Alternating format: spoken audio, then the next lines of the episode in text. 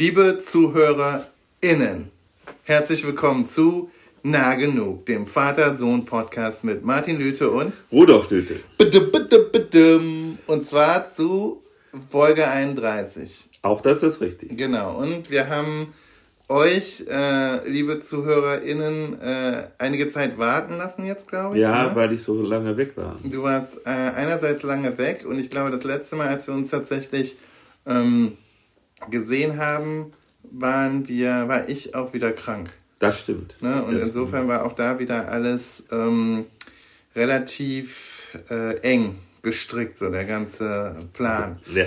Jetzt sind wir wieder zusammen und wir Und sitzen. zwar Ja. in, Bra in Brand, in der Brand. Brandstraße. Das heißt, ich bin bis oben voll mit Streuselbrötchen Das seit ist auch zwei richtig. Tagen und, äh, und insgesamt bei, naja, angemessener Stimmung. Äh, können wir jetzt nicht drauf eingehen, aber es ist, äh, es waren wilde Zeiten jetzt zuletzt und Aber herrliches Wetter. herrliches Wetter. Das, äh, das stimmt auch. Ähm, das Thema der heutigen Folge soll sein, ähm, nach harten, zähen, langen Verhandlungen, die wir geführt haben, ähm, und mit besonderem Dank äh, an äh, Mahir Tokatli, der hat das Thema nämlich vorgeschlagen. Ich weiß nicht, ob man das jetzt namen, doch, das kann man jetzt namentlich erwähnen, äh, sonst muss der Mahir äh, sich bei mir beschweren und sagen, ich soll das bitte rausnehmen. Aber er hat gesagt, wie wäre es denn, wenn ihr mal über Misstrauen redet? Ja, hat er gesagt. Ja, und da habe ich gesagt, nicht sofort, aber irgendwann bestimmt mal. Und jetzt ist irgendwann. Gut. Ich würde dich bitten, dass du mal deine ersten Bemerkungen dazu machst. Genau, meine ersten Bemerkungen sind äh, mittlerweile äh, fast auf eine peinliche Art und Weise berechenbar. Und zwar ähm, ist das Erste, was mir dazu eingefallen ist, als, ähm, als ich mal drüber nachgedacht habe, ist halt, dass es für mich auch wieder als Begriff auf zwei Ebenen ja mindestens mal operiert. Und das eine ist sozusagen als ein Begriff des Persönlichen, so des zwischenmenschlichen, ähm, von zwischenmenschlichen Verhältnissen. Ne? Also Ja. ähm, in Beziehungen, also der Klassiker, dass man dem Partner oder der Partnerin misstraut, so diese ganz Ja. konventionelle Weise, aber dass man natürlich auch, man kann den Eltern misstrauen, man kann den Geschwistern, man kann der erweiterten Verwandtschaft misstrauen. Diese, diese Art und Weise, wie der Begriff ähm, funktioniert.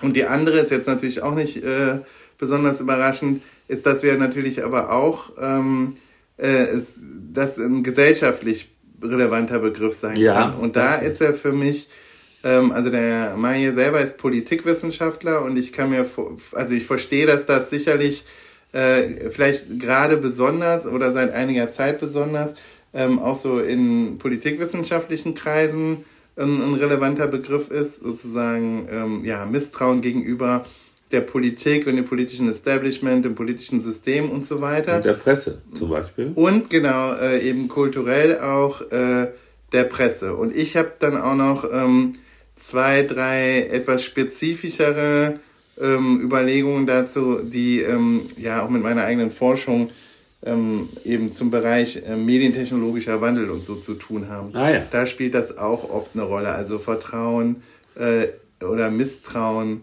in ähm, Kommunikationstechnologien. Ja. Äh, Also ich ähm, komme von einer ganz anderen Ecke an, an dieses Thema ran und ich äh, will beginnen mit folgender Feststellung. Mein Verhältnis zu dem Thema Misstrauen ist ambivalent. Ähm, ich habe eine sehr positive Haltung gegenüber dem Misstrauen in meiner Eigenschaft als äh, professioneller Philosoph. Philosoph. Skepsis. Ja, genau. Ne? Und ich würde in diesem Zusammenhang skeptisches Denken wie folgt charakterisieren. Es wird dadurch bestimmt, dass ein Misstrauen besteht gegenüber allen Wahrheits- und Gewissheitsansprüchen, insbesondere, und darauf lege ich großen Wert, gegenüber den eigenen Wahrheits- und Gewissheitsansprüchen.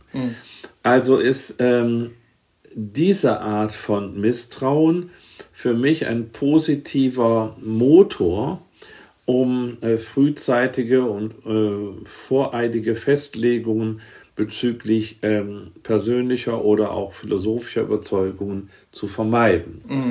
Äh, also es ist so gewissermaßen, wenn ich das so sagen darf, die, der theoretische Gebrauch von Misstrauen ist bei mir positiv besetzt. Mhm. Aber es gibt natürlich andere Formen von Misstrauen und da bin ich sehr, sehr äh, kritisch eingestellt.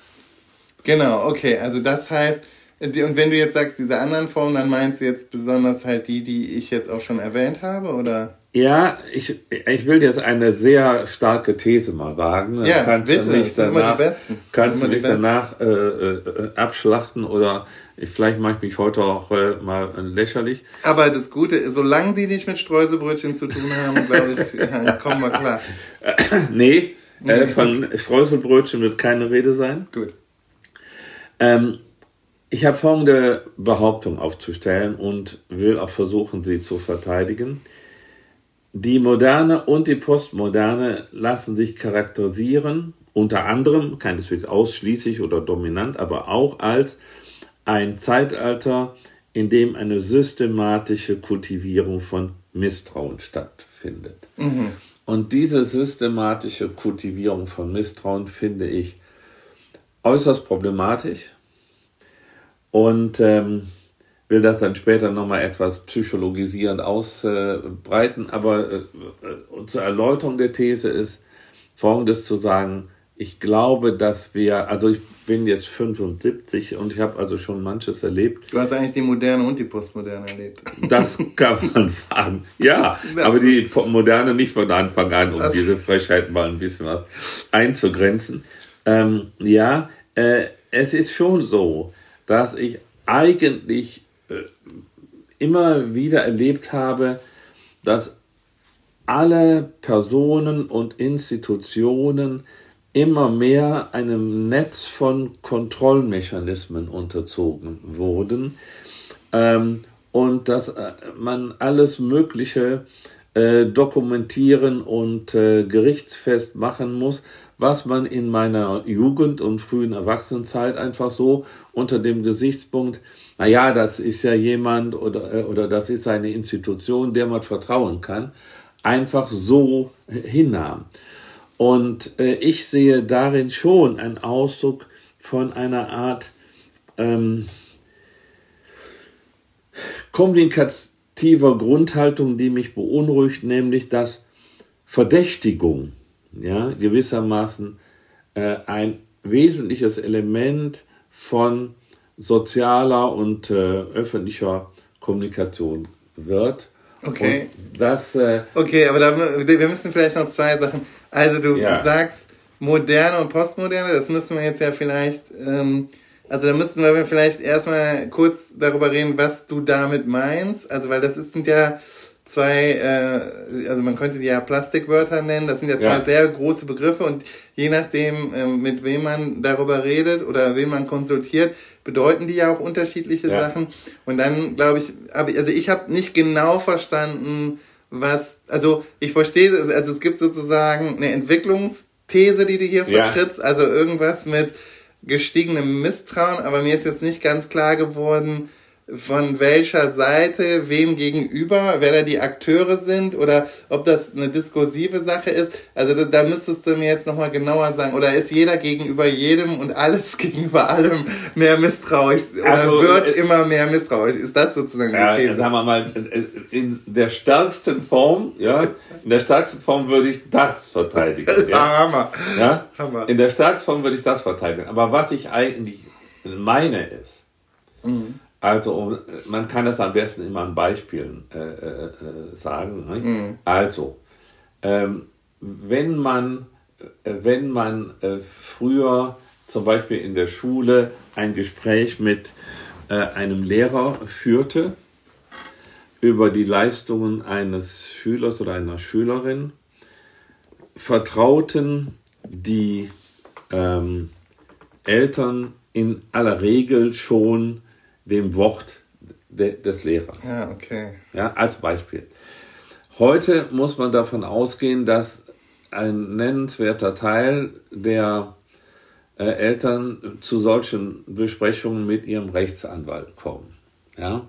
Äh, und es gibt, also was ich flächendeckend finde, ist, dass wir immer mehr Regeln und ähm, Kontrollen und äh, Vorschriften einführen, die sozusagen verhindern sollen, dass wir, äh, also man, man kann Folgendes sagen. Also ich sehe schon, dass du anläufst, um mich hier in die Pfanne zu hauen, aber ich äh, laufe jetzt hier, ich laufe jetzt hier zur Höchstform auf und riskiere heute mal Kopf und Kragen, was nicht meine Art ist, aber heute mache ich das mal.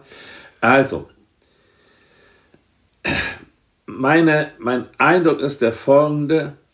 Es gibt eine Korrespondenz zwischen einem zunehmenden Bedürfnis, sich gegen alles Mögliche zu schützen und dieses, die Methode, sich zu schützen, ist die Kultivierung von Misstrauen und die damit einhergehende ähm, sozusagen äh, Inflation von Regeln und äh, Kontrollen. So. Okay, okay, krass. Aber das heißt, uff, okay, das muss ich, okay, das verstehe ich. Aber das, das ist jetzt quasi so eine Art, also das ist so gesellschaftspsychologisch ja, oder ja, so. Ja. Das, das also, also die Sache mit Postmoderne und Moderne ist nicht kulturtheoretisch gemeint, okay. sondern damit wollte ich einen gewissen Zeitraum markieren. Okay. Ich könnte aber, um das Ganze etwas zu entkrampfen und auch äh, meine Angreifbarkeit zu reduzieren, sagen, während meiner Lebenszeit, okay. also von 1948 bis heuer, ja, ja wie okay. die Österreicher sagen, ja. glaube ich, und zwar zunehmend, mhm. also mit einer ste sich steigenden Geschwindigkeit, mhm. eine Zunahme von Schutzbedürfnis äh, und äh, ähm, Kultivierung von Misstrauen festzustellen. Und das ist sozusagen ähm, und da würdest du sagen, es gibt sozusagen in irgendwie einen Nährboden, einen diskursiven Nährboden, wo dann so die persönlichen, weil das, das Beispiel, was du ja gebracht hast, ist ja so das klassisch, wäre so das klassisch soziologische Beispiel für, also sozusagen Familie, ne? Also Eltern, ja. die jetzt sozusagen meinen, sie haben letztendlich den Überblick über alles und auch sozusagen letztendlich darüber, wie qualifiziert ja. die Kinder als Schülerin sind. Das Zum ist ja diese These. Okay, genau. Und ähm, okay. Und de deshalb, und das ist aber in so einem allgemeineren Kontext, verstehst du das von ähm, jeder misstraut und während die, die Schule quasi oder die Lehrer wären dann Repräsentanten ähm, eines Systems, dem man ja. misstraut, sozusagen. Ja und, und, und das, aber weil das Interessante ist halt für mich, weil, also als du Postmoderne gesagt hast, das fällt ja auch immer, eigentlich fällt das ja so ein bisschen einher, also in der Wirtschaft ist ja das Stichwort eigentlich genau Deregulierung. Ne? Ja, ja. Also das wäre ja so. Ähm, ne? Wir also, streichen Postmoderne, weil das in dem Kontext irreführend, irreführend ist. Also man könnte einfach sagen, äh, in deiner Lebenszeit und man könnte ja sagen, sowas wie Spätmoderne ja, oder ja, ja. Ähm, sozusagen seit Mitte des 20. Jahrhunderts. Gut, sozusagen, das, sowas. darauf können wir uns einigen. Okay, dann machen wir dann, weil dann müssten wir jetzt nicht also dann haben wir versparen, sparen uns meines Erachtens eine Verknüpfung. Verstehst du? Von ja, ich verstehe das. Ja, ja, genau. Ja, äh, okay. Äh, das, das, ich habe das heute Nachmittag aufgeschrieben und da war ich offenbar nicht so konzentriert. Nein, du warst on fire. Du warst on fire. Vielleicht ginge das ja sogar. Vielleicht lässt sich sowas sagen. Man könnte, also die Kultur, das, die große kulturtheoretische These könnte ja dann sowas sein mit, mit dem ähm, zunehmenden systemischen Investment in Deregulierung ja. steigt sozusagen gesellschaftspsychologisch oder individualpsychologisch und in den sozusagen auf der Individuumsebene steigt das Misstrauen ähm, in sozusagen die, die Leitungsfähigkeit und die und sozusagen die Stabilitätsgarantien gewisser Systeme und ja. auch sozusagen die Kompetenzen gewisser Systeme. Gut. Das wäre, ja gut, äh, keine Ahnung. Ich, du weißt, also ich, ich habe immer du, das du, Gefühl. Du, du, lässt dich nicht gerne auf so sowas ein. Ja, ich, ich finde das deshalb immer schwierig, weil mein Eindruck ist, dass das, ähm, also ich, ich, ich glaube, was ich fange wieder anders an und du ja, kennst das schon, das sage ich ja oft. Ich glaube, was auf jeden Fall stimmt, ist, dass es der Eindruck, den du gerade schilderst, ne, dass ja. dieser Diskurs zunimmt. Also, ah, das sagen, also, dass dieser Diskurs über es verändert sich die Welt zu Ungunsten und jetzt ähm, haben wir als das Beispiel ist jetzt die, die Art und Weise, wie sich die Welt verändert, ist halt in dem Sinne, dass die Leute, also dass die Lehrer zum Beispiel der Schule gegenüber und den Lehrerinnen gegenüber äh, mit größerem Misstrauen Ja. auftreten und sich selber immer zur letzten Kompetenz für alles Ja. erklären. Ja, okay. Äh, oh, genau, okay. Und das ist halt, ähm, also und diese These, glaube ich, die hat gerade Konjunktur. Also das heißt, ich schwimme sozusagen gerade auf einer... Du, wie, glaube ich, viele Intellektuelle und übrigens auch sozusagen, also Jürgen Habermas, ähm, so die, es gibt jetzt gerade so eine, so, ein, so eine Ah, Art ähm, fieberhafte Auseinandersetzung von großen Intellektuellen, ich zähle dich jetzt dazu übrigens, Ja, deiner. Generation und vielleicht sogar ein bisschen älter oder aber zumindest so dieser Babyboomer-Generation, die jetzt Gesellschaftsanalysen nochmal liefert, die fast alle ähm, diese Art von Diagnostik haben, nämlich, oh, hier passiert was, was, ähm, was oft nicht im Sinne der Aufklärung ist oder Ja. nicht im Sinne des idealen Diskurses, wer es ja bei Habermas, äh, äh, einer äh, nicht dienlich für die öffentliche Sphäre, ne? der hat ja diese ähm, Ja, ja. eine Public Sphere Idee und dann äh, arbeitet er sich jetzt ja dann an den sozialen Medien ab. Die, die spielen ja da auch irgendwie immer eine Rolle. Da kommt wahrscheinlich auch noch was gleich bei dir. Und äh, und deshalb äh, genau und das ist halt also das würde ich schon also diese These hat Konjunktur. Ja. Und ich frage mich, wie gut belegt sie ist, ne? Weil Ja. da bin ich zu wenig Sozialwissenschaftler für. Ähm, mein Eindruck ist, dass die Belege oft sozusagen händeringend gesucht werden, oft so persönliche anekdotische Evidenz ähm, als ähm, Beispiele dienen und dass das sozusagen so ein absolutes feuilletonistisches Lieblingsthema ist. Das kann sein. Das kann sein.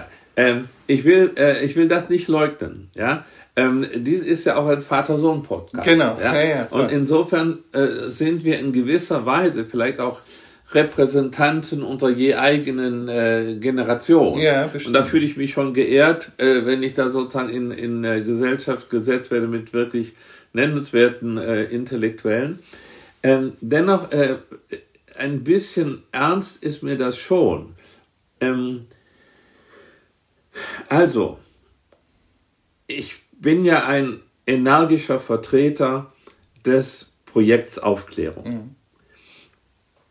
Das Projekt Aufklärung schließt an wesentlicher Stelle eine kritische Haltung gegenüber Institutionen und Autoritäten ein.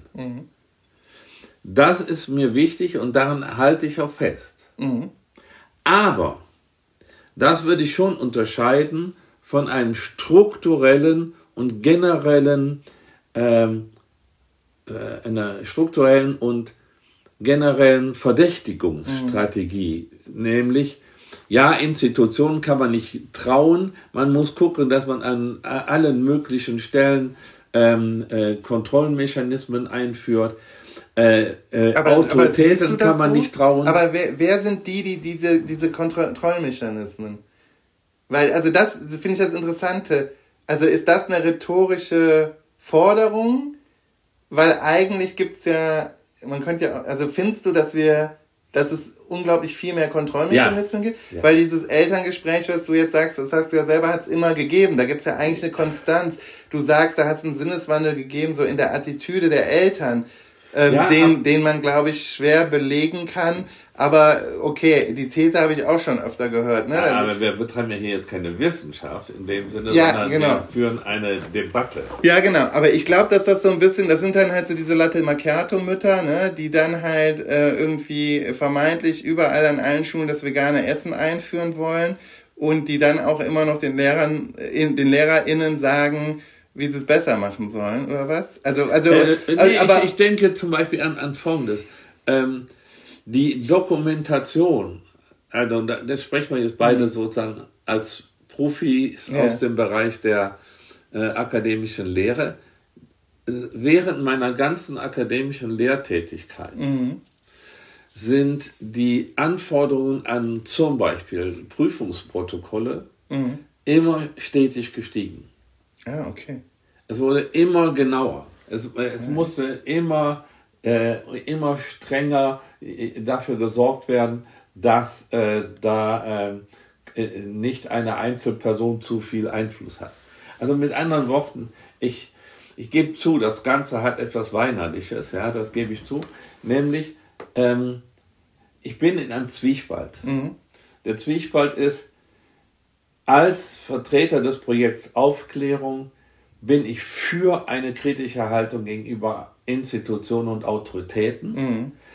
Aber ich fange an darunter zu leiden, wie viel. Wie flächendeckend das ist. Ja, wie flächendeckend und, und wie viel, wie soll man sagen, wie viel Misstrauen und Vorbehalte gegenüber äh, äh, Institutionen und Autoritäten kultiviert werden. Mhm. Äh, ein Beispiel, das, das, wo, wir, wo wir sowieso drauf kommen müssen, ist ja, wer wäre denn vor 20 Jahren auf die Idee gekommen, zu sagen, ja gut, das hat auch schon mal gegeben, nämlich wegen de, während des Nationalsozialismus, äh, die gesamte Presse ist ja sozusagen, wie heißt das? Eine Lügenpresse. Ja, Lügenpresse und zwar sozusagen, weil sie das System äh, unterstützt. Mhm. Ja, äh, solche Geisteshaltungen äh, sind zwar in einem kritischen Geist, mhm. ja, sie, sie sind sozusagen gegen die Macht der Institutionen und Autoritäten gerichtet, aber sie generalisieren und radikalisieren äh, dieses im Prinzip sinnvolle kritische Element in Form einer fundamentalen Grundverdächtigung mhm. oder in einer Kultivierung von radikalem und flächendeckendem Misstrauen gegenüber allen Institutionen und äh, Autoritäten, die im engeren oder weiteren Sinne äh, etwas repräsentieren, was aus Sicht dieser Leute dann ähm, das System ist. Mhm. Ja. Yeah. Und, und, das sind so Sachen, die mich mhm. aufregen. Ja, das verstehe ich. Also das verstehe ich total. Also ähm, das ist auch natürlich, das, das ist, glaube ich, also ein komplexes ein komplexes Beispiel. Ich glaube, bei so, mein Eindruck ist manchmal, also äh, ich bleibe jetzt mal bei dem ersten Beispiel ja. erstmal, weil das, ich glaube, das ist eben, ne, da wäre jetzt ein Sozialwissenschaftler in käme uns da zugute, ja. weil da sind natürlich jetzt verschiedene Beobachtungsebenen, Untersuchungsebenen, die wir, die wir wahrscheinlich jetzt nicht fein säuberlich auseinanderhalten. Ich, der Mahir wird enttäuscht sein am Ende, das ist meine Sorge. Also, äh, das erste ist dieses mit der Familie. Ne? Da würde ich zum Beispiel sagen, ähm, dieses, dass die Eltern den Lehrern misstrauen, ne? Und dann vielleicht damit repräsentativ dem System Schule, ne? Ja. Und das ist dann sozusagen gestiegen. Das vermag ich alles nicht zu beurteilen. Das, das mag aber sein, ne? Das ist so eine Desillusionierung auch mit dem Bildungssystem zu tun hat. Ja. Vielleicht auch, hat auch damit zu tun, dass vielleicht diese Elterngeneration selber sich mit, ähm, ja, mit Erziehung und so viel befasst hat und natürlich im Prinzip auch mit dem Erbe zu tun hat, das ihr ja vorangetreten habt, Eben. nämlich mit den pädagogischen Reformen und so ja. und natürlich dem wahrscheinlich durchaus legitimierten ähm, Misstrauen ja. in die Autorität von Lehrern, die mit Schlagstöcken durch die Schule gelaufen sind. Schlagstöcke nicht. Aber diese ja, ne, Rohr, Rohrstöcke. So. Rohrstöcke. Ja, also Schlagstöcke nicht, aber du weißt ja, was ich meine. Ne? Und die äh, Kinder im Kindesalter bloßgestellt haben ja. vor der versammelten Schule und uns sozusagen alles im Geiste der guten Erziehung ne? Ja. und geschlechterspezifischen Erziehung und ja. so weiter und so fort.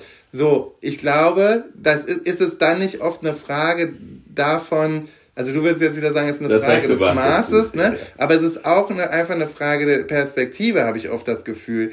Denn es ist natürlich immer schöner, man ist derjenige, der misstraut, als man repräsentiert denjenigen, dem misstraut wird. Das stimmt. Und in, dem, ja und in dem Moment, wo du natürlich dich darüber, sag ich mal, so ein bisschen mukierst oder, oder das unbequem findest, dass du jetzt da aufwendiger protokollieren sollst, hat es natürlich damit zu tun, dass die Allmacht des Professors in der Philosophie ein bisschen ins Wanken geraten ist, weil Leute sagen, ja, aber wenn der jetzt die Studierende besonders nett findet oder, ja. oder sich äh, der eine das. Studierende traut zu sagen, das Buch von Lüte war aber nicht so gut, dann hat er die Prüfung nicht bestanden und dann kontrolliert das keiner. So, dann wird dir halt misstraut, ja. Und wir wissen ja, wie es an Universitäten abläuft. Deshalb würde ich sagen, Heide Witzka, je mehr Misstrauen, desto besser. Bis das hin ins Bildungsministerium für Bildung und Forschung. Genau, das habe ich genau erwartet, dass wir jetzt richtig mal gegeneinander so, Das ist das eine. Und das andere ist, und bei diesem Schulbeispiel, finde ich, ist es ein Paradebeispiel. Denn, denn die, ich kenne ja auch genug Leute, die Lehramt studiert haben und die LehrerInnen geworden sind. Und wir haben eine Lehrerin hier im Haus. Und die Mutter ist ja sowieso auch sozusagen eine der großen äh, Erzählerinnen eurer Generation, die sich, äh, sag ich mal, die das Ende des Systems Schule kommen sieht, weil, äh, weil sich die Lehrer und so verändert haben und die, und die Eltern und die Schüler und so. Aber genau, das war nur in Klammern. Ist es nicht, ich finde es interessant und bemerkenswert, dass wenn man zum Beispiel mit Lehr werdenden LehrerInnen redet, ja. wenn die im Referendariat sind, dass die, die Skepsis und das Misstrauen, was die der Begutachtung, den, diesen, wie heißen die, FachleiterInnen Fachleiter und so, ja. diesen Fachreferaten und so, die sagen, die wissen immer alles besser als die Leute, die sie beurteilen. Das sind ja die allerersten, schließe schließ ich mich übrigens ein. Ne? Wir wissen es ja immer besser als alle anderen. Ne? Und in dem Moment, wo die ihr Examen gemacht haben und sind selber LehrerInnen und dann kommen halt mal äh, Eltern und sagen, uh, bin ich mir aber nicht ganz sicher, ob das jetzt didaktisch immer alles Hand und Fuß hatte, dann sind sie auf einmal diejenigen, die sagen, nee, nee, aber uns muss man doch vertrauen. Also das ist, finde ich, ein gutes Beispiel dafür, wie genau, und die sind wirklich, also Referen, also werdende LehrerInnen im Referendariat über dieses Referendariat, Referendariat reden zu hören. Ich glaube, es gibt keinen mehr von Misstrauen geprägten Diskurs, äh, den, den ich mir vorstellen das kann. Ich schon bestätigen so, und dann, aus der damaligen Zeit. Aus der damaligen Zeit, siehst du? Und deshalb glaube ich, ist es so, ist es ja dann schon interessant, dass man sich dann selber so, aber sozusagen mit Verlaub, sich selber so ein bisschen hermetisch macht gegen jeden prüfenden Blick von außen. Das heißt ja nicht, dass es nicht gleichzeitig sozusagen auch da Tendenzen geben kann, dass da eine Skepsis zugenommen hat und so auf Seiten der Eltern bestimmt. Und da würde ich auch sagen, das hängt natürlich mit den Reformen zu tun und natürlich auch damit, dass ja ne, der Herr Oberstudienrat und so, das waren ja ganz andere Figuren in so einer Dorfschule im ländlichen Deutschland in den 50er Jahren als das jetzt heute der Fall ist. Das will ich gar nicht bestreiten, aber ich glaube, es macht schon Sinn, sich immer anzugucken, ne, wessen Misstrauen misstrauen wir und wessen Misstrauen halten wir immer noch hoch. Und das Gut. ist ja auch der Zwiespalt, mit dem du lebst. Irgendwie. Das ist richtig. Also ich fand das eine sehr gute Analyse von dir, insbesondere weil sozusagen diese Perspektive, die du da eingeführt hast, äh, ist ja schon richtig benannt, nämlich ich sehe mich hier äh, als Vertreter einer Institution und auch in gewisser Weise als Vertreter einer vermeintlichen Autoritätsperson, die der man nicht mehr so einfach qua Institution oder Autorität traut. Ne? Ich bin jetzt nicht persönlich davon besonders betroffen, aber ich fühle mich sozusagen als Repräsentant von System und Autorität äh, die, der ich irgendwie äh, auch angehöre. Ja? Man könnte es etwas überspitzt so sagen, äh, dieser heutige Podcast artikuliert einen gewissen Leidensdruck, mhm. äh, den ich ähm, empfinde und den ich in den etwas pathetischen äh, Satz formulieren kann. Manchmal habe ich den Eindruck, dass die Revolution, jetzt in mhm. Anführungszeichen, die wir begonnen haben, zum Beispiel mit äh, so Satzen, äh, so, so Formulierungen wie, man muss alles kritisch hinterfragen, man muss jeden kritisch hinterfragen, ja, das sind ja Slogans aus der Studentenbewegung der, der 60er Jahre, dass äh, diese Revolution dabei ist, alle ihre Kinder auch noch aufzufressen. Ja. ja, nur gut. Und da muss man ja sagen, also das ist ja, da sind wir ja schnell bei diesen gesellschaftlichen Themen, ne? Also in der, in der, in der deutschen Linken und in der globalen Linken gibt es halt Riesendebatten darüber, ne? Wer frisst wen auf und ne, dann gibt es diese vermeintlich identitätspolitische Linke, die hat dann aber mit der alten neomarxistisch strukturorientierten Linken nicht viel gemein und, und, und da ist, da gibt's halt diese ganzen, da gibt's eine Diskursvehemenz, die fällt mir mal auf. Also ja, ja. unabhängig von der, von der, vom richtig oder falsch der Diagnose, dass das so ist. Ähm, aber ich glaube, es hat schon unglaublich viel damit zu tun, also bei den Leuten, die diese These so laut vertreten, ne, äh, und sich auch immer um, um die Freiheit des Diskurses und so jetzt gerade Sorgen machen und wer redet und dann wird man dann gibt's das Diktat der kleinen Ma Menge und der Minderheit und so. Da kann ich nur sagen, ja, jetzt gibt's halt eben Leute, die zu Recht sagen, sorry, ich vertraue auch nicht darauf, wenn jetzt der 18. weiße Mann irgendwas über schwarze Frauen in Amerika schreibt, dass das immer ähm, sozusagen genauso sein muss, sondern da muss man sich auch mal fragen, was passiert da eigentlich und wäre es nicht vielleicht besser, das würden schwarze Frauen in Amerika mal selber machen. Aber warum machen die das nicht? Weil die immer noch nicht im gleichen Proports an Hochschulen sind. So, ne? Nee, nee, also, also das da, ist halt, da sind wir nicht mehr so weit auseinander. Nee, genau. Aber ich verstehe schon, dass äh, mein, äh, meine Bedenken da äh, aus einer bestimmten äh, Interessenslage formuliert sind. Genau, das glaube ich auch. Und es ist schon, ich finde es schon spannend, weil es ist natürlich, ähm, also bei uns im Fach, jetzt um es mal sozusagen inhaltlich vielleicht nochmal für mich festzumachen, es gibt ja, eben bei uns gibt es ja auf der etwas anderen, es gibt zwei Arten und Weisen, wie glaube ich, dieses, dieses Misstrauen jetzt gerade so ähm, herangezogen wird, nicht immer unter genau diesem Begriff, äh, aber, aber im Prinzip schon, das, was diese These, die du hier im Kern halt auch formuliert hast, das ist nämlich das eine ist halt ähm, dieses äh, ein gewisser postmodernistischer Relativismus und das war das, was ich dachte, dass du das meinst, ne? So, also Sprache ist offen und man kann Sprache nicht auf gewisse äh, Bedeutungen festlegen. Ne? Alles sind so floating signifiers. Ne? Bedeutungen sind viel arbiträrer und kontingenter, als man denkt. Äh, weißt du, ähm, äh, Wahrheit ist ein weicherer Begriff und so, ne? Das sind ja alles so Effekte, die sie, die sie, oder so wird ja ein Teil des Gestus des postmodernistischen Denkens verstanden, ne? ja. ne? als so ein postmodernistischer Relativismus. Das heißt ja. also, alles geht, ne? Alles durcheinander mit allem drauf, so ja, ungefähr, ne? um mal Alf zu zitieren. So, und dieser Gestus, das gibt's ja oft, also also bei diesen ganzen Debatten um das Postfaktische, also ja. im Kontext von Donald Trump oder ja, jetzt ja. in der Türkei war Wahl und so, ähm, aber das, das, das betrifft ja verschiedene Erdteile. Es ist ja in Deutschland mit der AfD auch sehr stark vertreten, dass diese ganzen postfaktischen Debatten eben auch das sind, nämlich die Geister, die wir riefen. Ne? Das Resultat dieser postmodernistischen Debatten um, so, naja, wir haben es zu weit getrieben. Wir haben es zu weit getrieben, ne? Das ist sozusagen da immer so ein Diskurspunkt. Und ich weiß, ich, ich weiß nicht, Digga, ne? Also ich weiß nicht, ob das so das Gleiche ist. Aber so, das, das ist halt so das eine, eine, äh, wie, wie das auf jeden Fall funktioniert. Und das andere ist für mich halt deshalb so spannend, das Interessante ist ja bei uns im Fach gab es jetzt eine riesen Auseinandersetzung mit dem mit der Praxis, die wir Kritik nennen im Englischen. Also wahrscheinlich so, ja, das ist eine gewisse Form von Kritik, würde man sagen, also aber akademische Kritik, ja.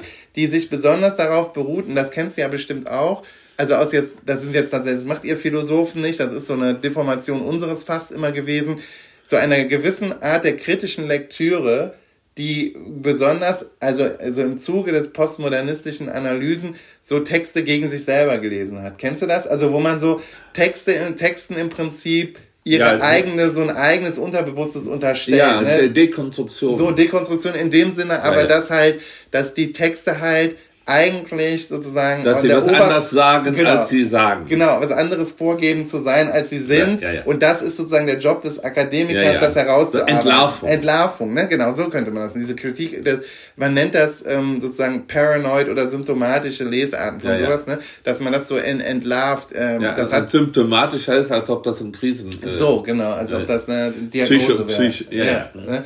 Und das ist natürlich. Ähm, das ist, ist ja unser großer Misstrauensgestus. Ja, eben. Ne? Also das sozusagen, aber da wollte ich nur. Dass man sagen, kann den Texten nicht trauen. Genau, man kann selbst den Texten nicht trauen. Ähm, und deshalb gibt's ja auch den Tod des Autors, ne, Tod ja, der ja. Autorin sozusagen, dass man halt sagt, was die sagen, ist halt sowieso keine Relevanz mehr. Und all diese Verunsicherungen, aber ich will nur sagen, darum, das kann ich jetzt auch nicht so skizzieren, wie die, um dem gerecht zu werden, aber da gibt's eben eine sehr nuancierte Debatte rum und die wird im Fach eben auch geführt. Ähm, um, und, und da gibt's eben eine Kritik an dieser, dieser Art der Geste auch, ja. genau, ähm, weil das ja sowas Komisches hat. Das ist ja so ein, eben so ein ständiges Misstrauensvotum gegen die Texte, die man hat. Und das ist dann so die eigene wissenschaftliche Praxis und dafür klopft man sich dann auf die Schulter, dass man wieder irgendwas entlarvt hat. Ne? Und das ist ja, also daran gibt's zumindest sehr viel Kritik, sage ich mal. Also da wäre ich eher schon auf dieser Seite derer Leute, die das kritisieren. Genau, ja, okay. Und äh, ich war auch nie begeistert von diesem Konzept der Dekonstruktion. Aber das, ich will das jetzt nicht so sehr auf diese, mhm. diese Schiene bringen.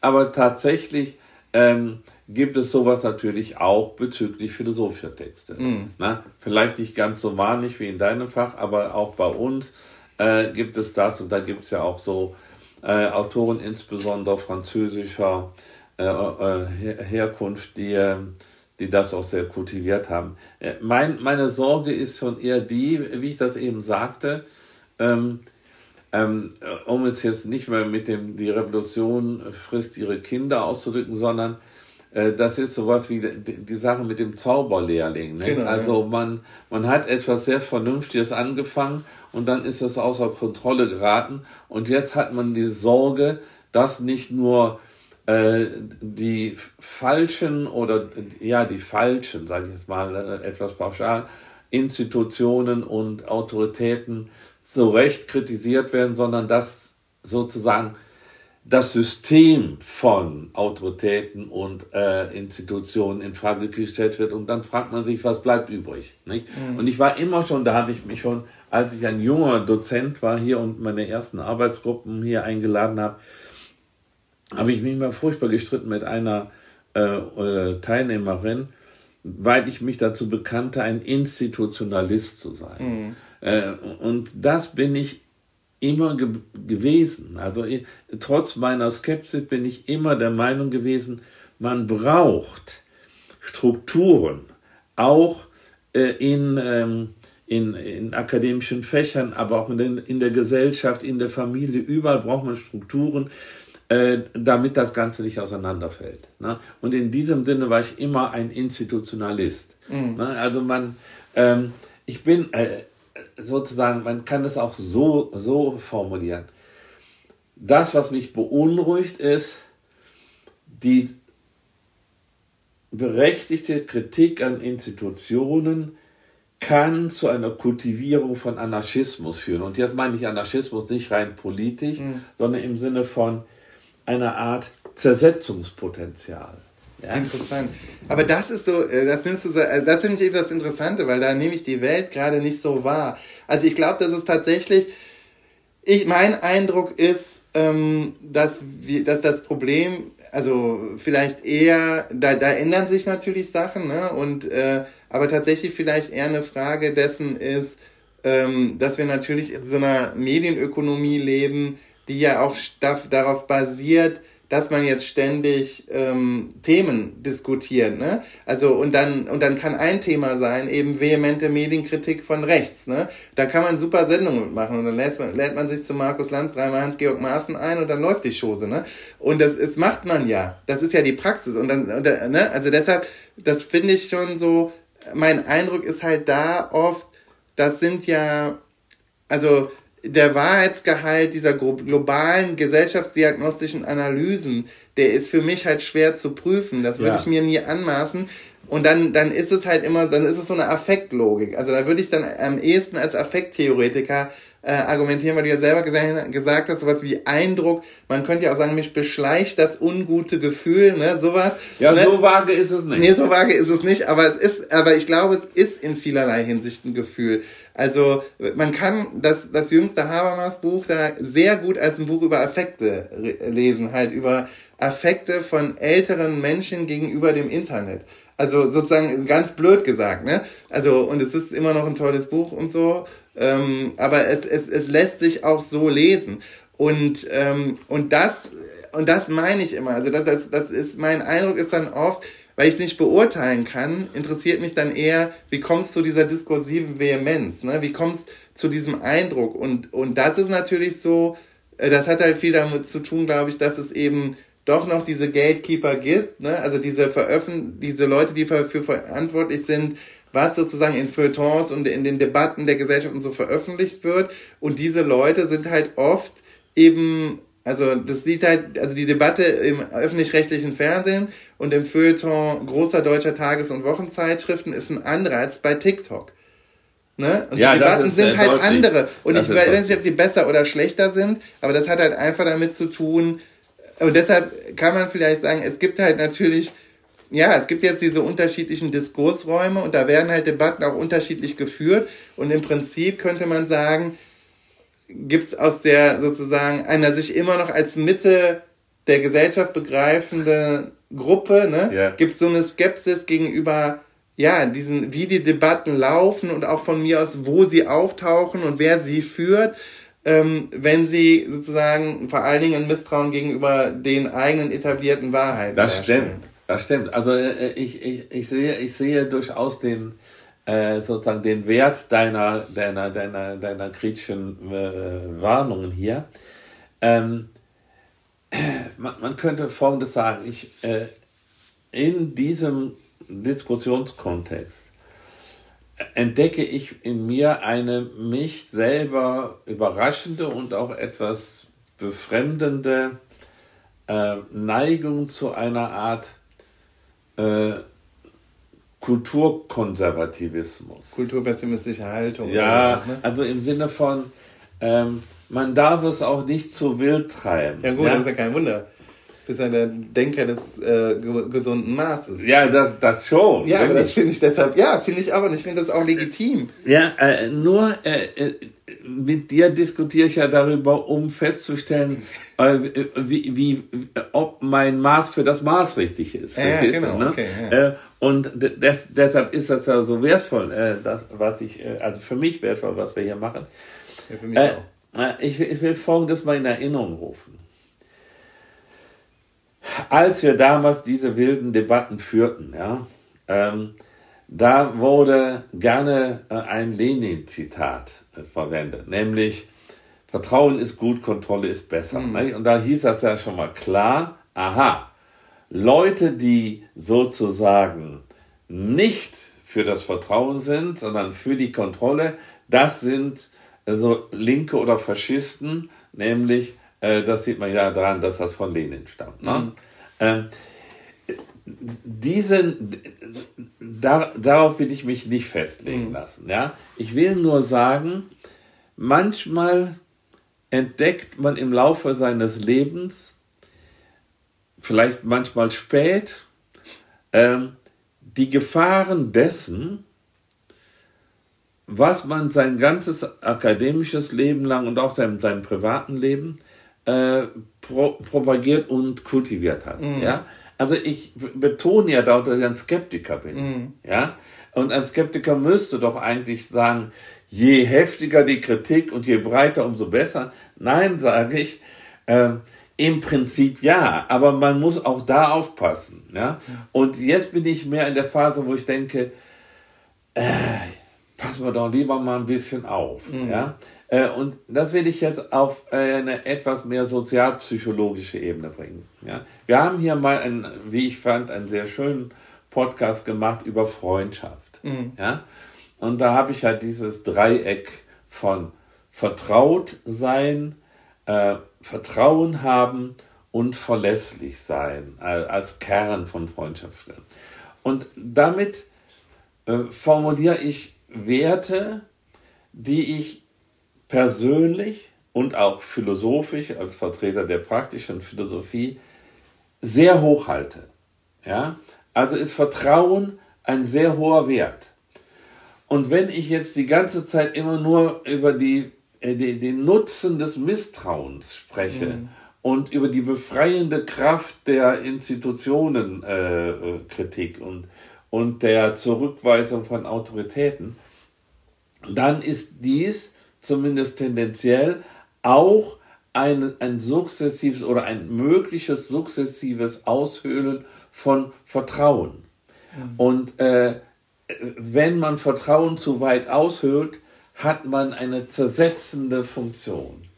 Äh, oder ein, ein, ein, ein, Resultat, das darin äh, äh, besteht, dass man äh, nicht zu niemandem mehr traut.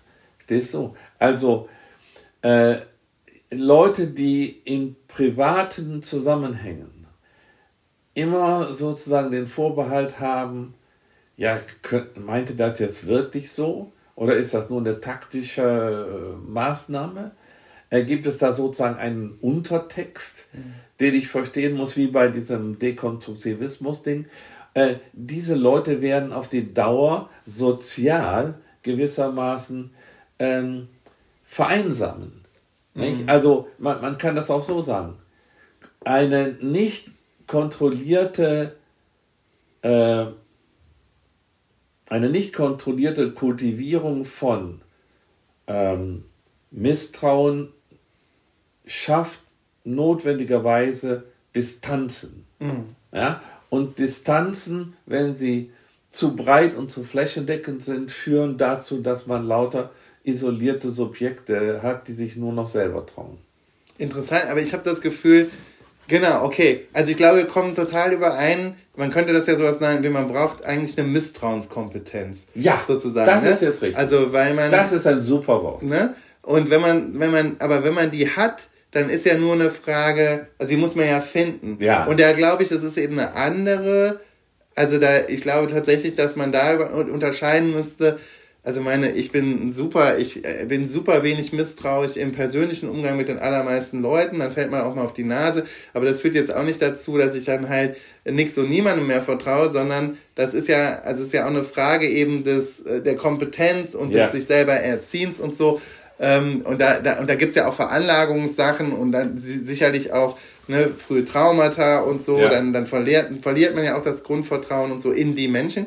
Aber ich würde sagen, genau das kann man ja auch sagen, gesellschaftlich braucht es eben auch eine Misstrauenskompetenz. Ne? Ja, das also man kann ja zum Beispiel sagen, es ist ja, also es gibt ja auch so Systeme, die eben darauf beruhen, dass die Leute zu viel Vertrauen haben. Das also zum Beispiel gerade sehen wir es ja in Russland oder vielleicht sogar in der Türkei. Ich meine, äh, ja, ja. ich weiß es nicht, äh, aber ich denke, das würde so, der Mann hier kennt sich ja natürlich viel besser aus, aber würde das wahrscheinlich unterschreiben, dass das natürlich schon auch darauf beruht, dass die Leute aus Gründen, ähm, also die, diesem ja, ja, Erdogan ja, halt vertrauen. Ne? Und, äh, und das ist halt, da gibt's eine Maschine, die das kultiviert, das ist eine Medienmaschine und so weiter und so fort. Und dann gibt's natürlich noch, äh, ja, noch andere Sachen. Und in Russland ist das ja auch, es ist ja, ja, eben auch ein Propagandakrieg natürlich, ne? Wo ja klar ist, was mit Leuten passiert, die in den Medien ähm, abweichende Meinungen mhm. haben, ne? Und so, also das heißt, das ist ja, da haben ja die Leute also äh, die haben jetzt vielleicht nicht, weiß ich nicht, kann man nicht beurteilen, kann ich nicht beurteilen, wie das Vertrauen ist, aber es ist natürlich völlig klar, Misstrauensartikulation ist zumindest mal gewünscht. passé, ne? Also das läuft da nicht so ohne weiteres. Und deshalb würde ich schon sagen, so diese, das ist dann eben sowohl wahrscheinlich persönliche als auch gesellschaftliche Aufgabe, so eben Misstrauenskompetenz zu kultivieren. Und da würde ich eben sagen, dann kann man auch mal drüber nachdenken. Gibt es auch sowas wie strategisches Misstrauen? Denn wenn man sich jetzt überlegt, du hast das ja eben gesagt, die Leute, die Lügenpresse rufen, das sind zwei Sachen. Ich würde sagen, die haben keine Misstrauenskompetenz, ne, weil die das schießt auch, würde ich in deinem Sinne sagen, weit über das Ziel hinaus, dieser Generalverdacht, ja. als gäbe es sozusagen ein Mediensystem Angela Merkel oder so, oder auch diese ganzen Idioten Plandemie und so, als hätte es so eine Verschwörung gegeben, in die, um die Pandemie und diese Pandemie hervorzubringen, damit wir Mikrochips kriegen und so. Das ist ja exzessives Misstrauen und das geht ja dann in Verschwörungstheorien, da sind ja Übergänge fließend und so. Ne? Das, da fehlt es eben an Misstrauenskompetenz. Ne? Ähm, aber das andere ist, glaube ich, was man ja auch nicht unterschätzen darf, gerade bei diesen Vögeln, die halt immer sagen Lügenpresse und so, ist natürlich strategisches Misstrauen. Also das ist ja eigentlich wiederum auf einer anderen Ebene ist die Performance, die die an den Tag legen, ne? auch die medienwirksame Performance dieses, dieser Misstrauensartikulation zeugt eigentlich von einer Kompetenz. Und zwar der Kompetenz, dass man tatsächlich damit was bewirkt. Nämlich, dass jetzt die öffentlich-rechtlichen Medien immer drüber nachdenken, fuck, wie gehen wir denn jetzt damit um? Ne? Wie gehen wir mit diesen äh, AfD-Leuten um? Und deshalb müssen die ständig irgendwo eingeladen werden, weil sonst sagen die wieder Lügenpresse. Verstehst du? Ja, also ja. man bewirkt damit ja sogar was. Also das ist sogar beinahe so ein völlig, äh, also ein gut inszeniertes strategisches Misstrauen, was glaube ich im politischen Spektrum auch überall funktioniert. Und deshalb glaube ich, also da muss man, also dieser Begriff, da, da, da lässt sich bestimmt viel mitmachen. Also da gibt es einerseits die Frage von Kompetenz und dann aber auch diese Frage von Performance und strategischer Performance ne, von diesen Äußerungen. Und deshalb würde ich immer sagen, ob die das immer alle glauben, weiß ich gar nicht. Weißt du, was ich meine? Ja, ja, klar. Ob die alle so brainwashed sind, dass die immer denken, Lügenpresse, Lügenpresse, oder ob die nicht einfach wissen, wir erreichen, wir erreichen hier, realpolitisch Ziele. Ja, und das ist ja das bei Donald sein. Trump zum Beispiel, ist es ja völlig klar. Du glaubst doch nicht, übrigens, äh, cool, wir nehmen das auf, der ist indicted worden, ne, wegen dieser ähm, äh, Aktensachen. Aber das ist, ähm, das, das äh, werden wir gleich in den Nachrichten nochmal sehen wahrscheinlich. Aber die, ähm, der, du glaubst ja nicht selber, dass der der artikuliert ja diese Misstrauen immer gegen The Swamp, Drain the Swamp und so. Ja. Du glaubst doch nicht, dass der das glaubt. Also beziehungsweise der weiß ja, dass das ein System ist, von dem er am allermeisten profitiert. Das heißt, das ist eine super strategisch eingesetzte Misstrauensperformance. Und das ist, glaube ich, das hat dann wiederum was mit Bereichen zu tun, die ich jetzt auch nicht so gut kenne. Also eben mit ähm, so Community Organizing, wie kriegt man Leute, wie kriegt man Wählerinnen mobilisiert, strategische politische Kommunikation und so. Und da bin ich voll raus aus ja, meinem Kernbereich. Aber, aber deshalb glaube ich schon so, diese Misstrauenskompetenz ist bestimmt was, ähm, was wir alle kultivieren müssen. Und da, und da weiß ich nicht, ob die weniger wird. Aber das ist ja dein Eindruck, sozusagen, dass das eher schwindet bei den Leuten, äh, weil die Leute das zu exzessiv kultivieren. Also, ja, aber das kann, wenn ich so mal äh, sagen, das kann sozusagen eine Altersperspektive sein, ja.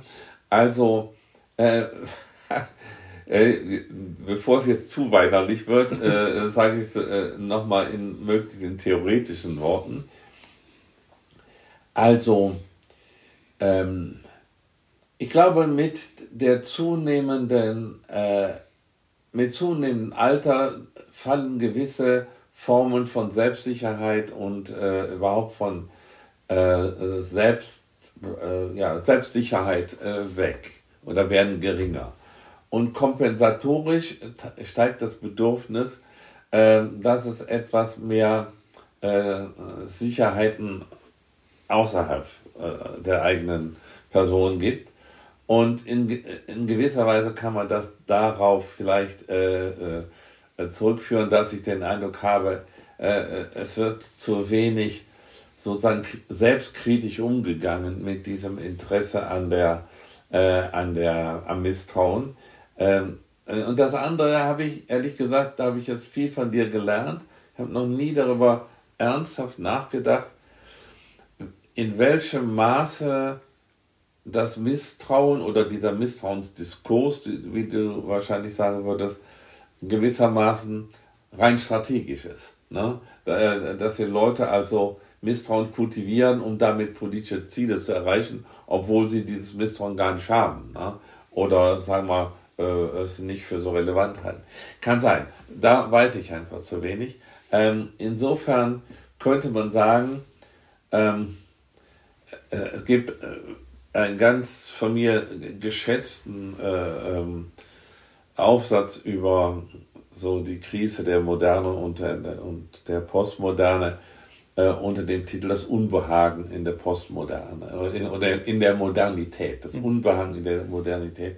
Was ich, angeregt durch deinen Vorschlag, dass wir über Misstrauen reden sollen, hier hauptsächlich artikuliert habe äh, heute ist, mein persönliches Unbehagen nicht in der Modernität als Ganzer, sondern in der aktuellen äh, Debatte mhm. äh, oder das, was ich davon mitbekomme. Ne?